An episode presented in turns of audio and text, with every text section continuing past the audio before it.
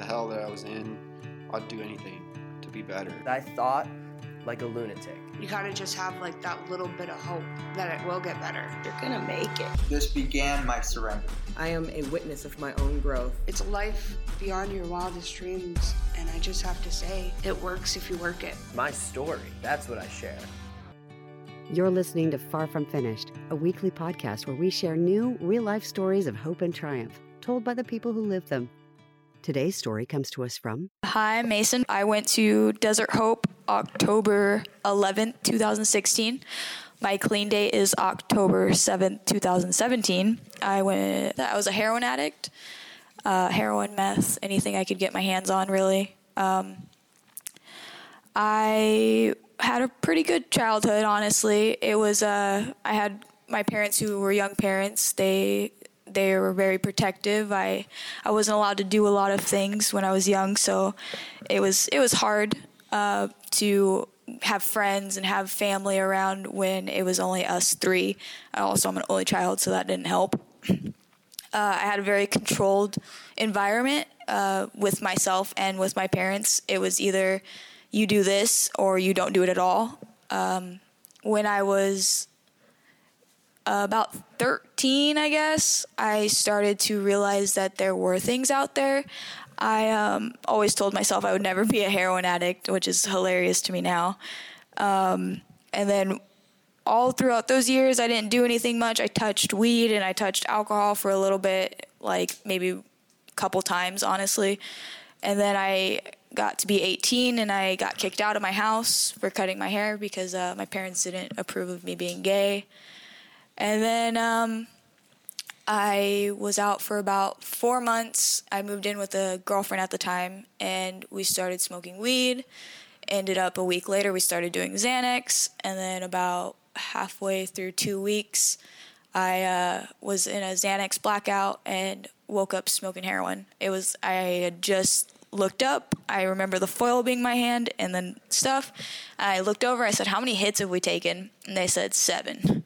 So I was like, okay, this is this is whatever. It felt like Xanax, and then uh, we went back to my friend's house, and I remember chewing on ice and it being like the most comfortable thing in the world. And that's when I realized like this is this is what I like to do, which now I see is stupid. I just liked how it felt. Honestly, I wasn't. Uh, I didn't get I was actually away from drugs and everything. I, my friend was straight edge. She was my neighbor. She was uh, my best friend. So I moved in with her. And then when I moved out and I moved in with my girlfriend, she was the one who showed me everything. So I, I didn't even smoke weed until I was like a, profusely, I guess, uh, until I was 18. And then I did two weeks of Xanax and then I woke up doing heroin. So I, I actually didn't do a lot of drugs until I was 18 or any actually like hardcore hardcore. Um, but it took like six to eight months of bullshit realizing that uh, i was accusing people of things because i thought they were stealing money from me i thought they were doing my drugs i thought that my girlfriend was cheating on me and turns out she was but either way i was just i was not myself. And my parents noticed honestly they got me to move back in and uh, they let me they let me move in and smoke weed and that's how I got off of it that time. And honestly, I, it wasn't even really my choice again. I was or my choice. I was uh, I was doing it for them mostly, and smoking weed was a privilege, I guess, uh, at that time, especially because it wasn't legal in Nevada yet. Um, and I got all my shit together, had a good job, moved out again, and then um, I got a better job at the Wynn. I was getting $13 an hour, 40 hours a week. And my first day, I showed up on meth and heroin. They didn't even notice. I had already done the drug test. I'd already gotten past the hair test, and uh, my first day, I went in uh, on heroin because that's what I felt like it was best. Um, I didn't find it for those mo- year to months until I moved out and that's the main reason why I didn't do it because I couldn't find it. I had asked people, and they would be like, "Don't text me about that." And I'd be like, "Okay, so I'll just wait longer."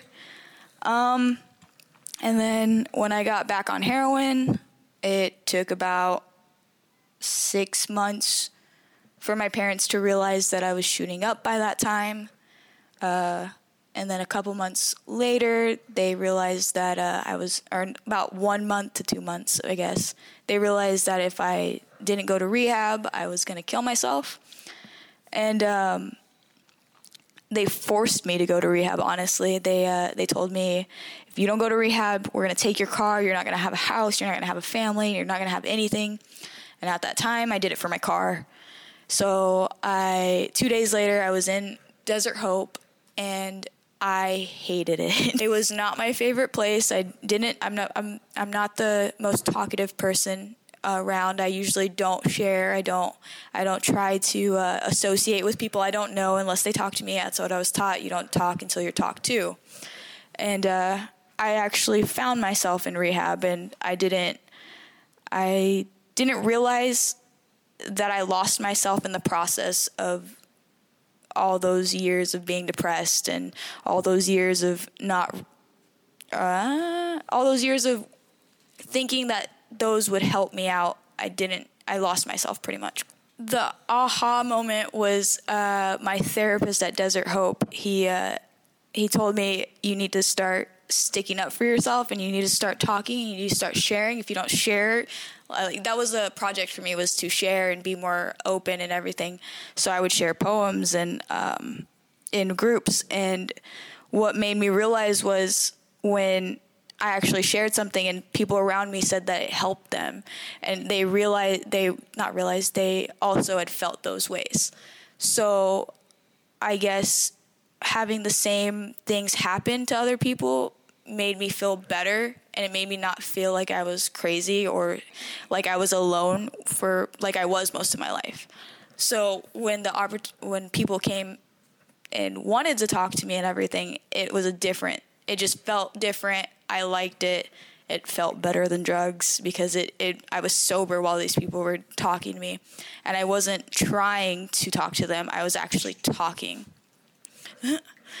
um, he also told me to start going by the he him because I am transgender. Like I realized more of that when I came to Desert Hope because I wasn't open about it, and he was like, "Well, are you? Are you not? Start going by Mason, blah blah blah." And I that ever since then I've been going by it. So that helped me open up a lot more with that. Also, I'm I'm also very open with my recovery with like people around me, my friends and family. So that's helped me out a lot because they they keep me in check.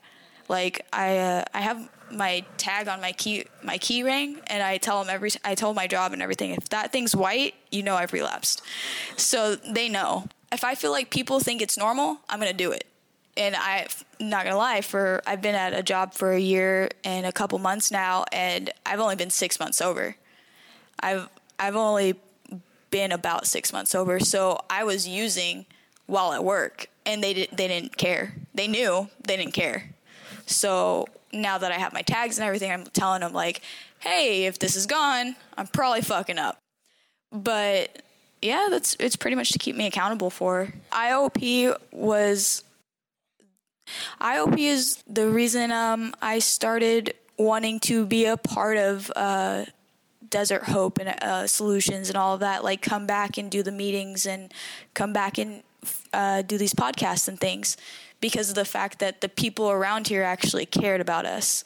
And then the people around me that I did go with, they they reminded me of myself and now that I come back uh, sometimes at holidays and things, I know that there's people that are still like I, I don't I don't really know how to talk to talk about IOP because it was just a really good time for me honestly. I knew I w- after rehab though, I knew I wasn't to last because uh, I had already planned after rehab, after getting out, I was to relapse. I, it was just a plan I already had. Um, I relapsed two days after I got out of 64 days of being in treatment.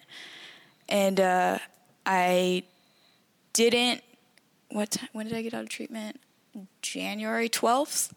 I lost the job at the Wynn February February 12th. I was back for two weeks and then I nodded out in front of a customer and uh, they they fired me for that. I got terminated, and um, took about three more months to find another job, or it took two months to find another job, and uh, I was using pretty heavily there. There was a couple times where I almost got fired for uh, being sick because I wasn't on the drug. I had called out a lot. I'm surprised I even have this job, honestly, because I had called out at least twice a week, every other week. It wasn't for me. I, I didn't do it for myself. I did it for my car. I did it for my girlfriend. I did it for my parents. And then when I got out of rehab, I got I moved back in with my parents, which wasn't the healthiest environment for me. And I it was 2 days later and I was just like fuck it. I want to get high. This isn't fun. It's not worth it. Like I'm not around like I went from being around people that I had loved and they fe- I felt loved me to back to back to my controlled environment where I had to be this way or it's not right. So a lot of it developed while like in those two days unfortunately. I was got really heavy in meth and meth makes you a fucked up person. At least it made me a fucked up person. I don't know about everybody but i uh, at that time i okay so when i went to rehab i had a girlfriend. When i left rehab i still had a girlfriend and then a couple months later i did not have a girlfriend.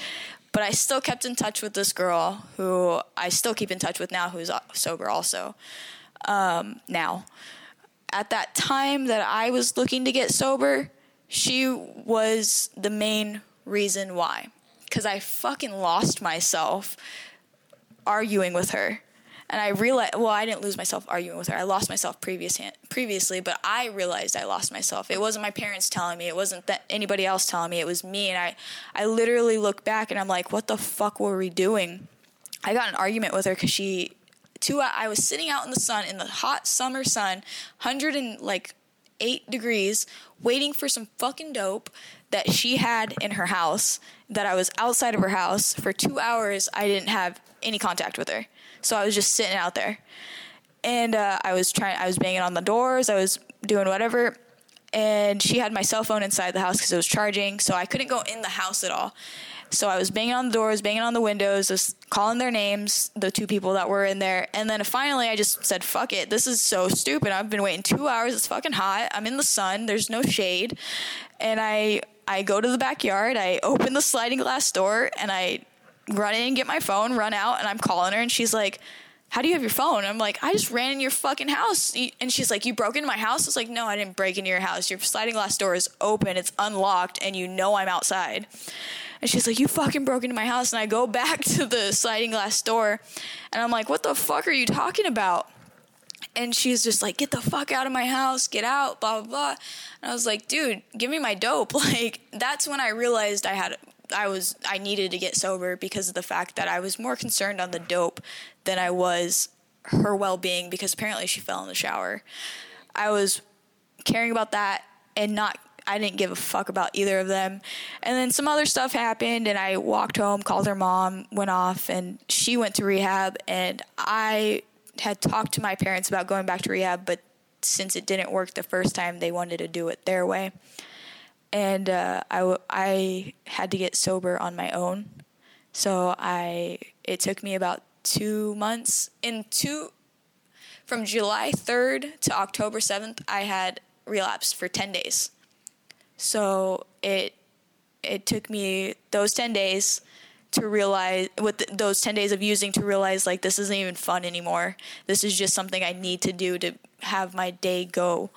And then October 7th, it was the last time I touched it all.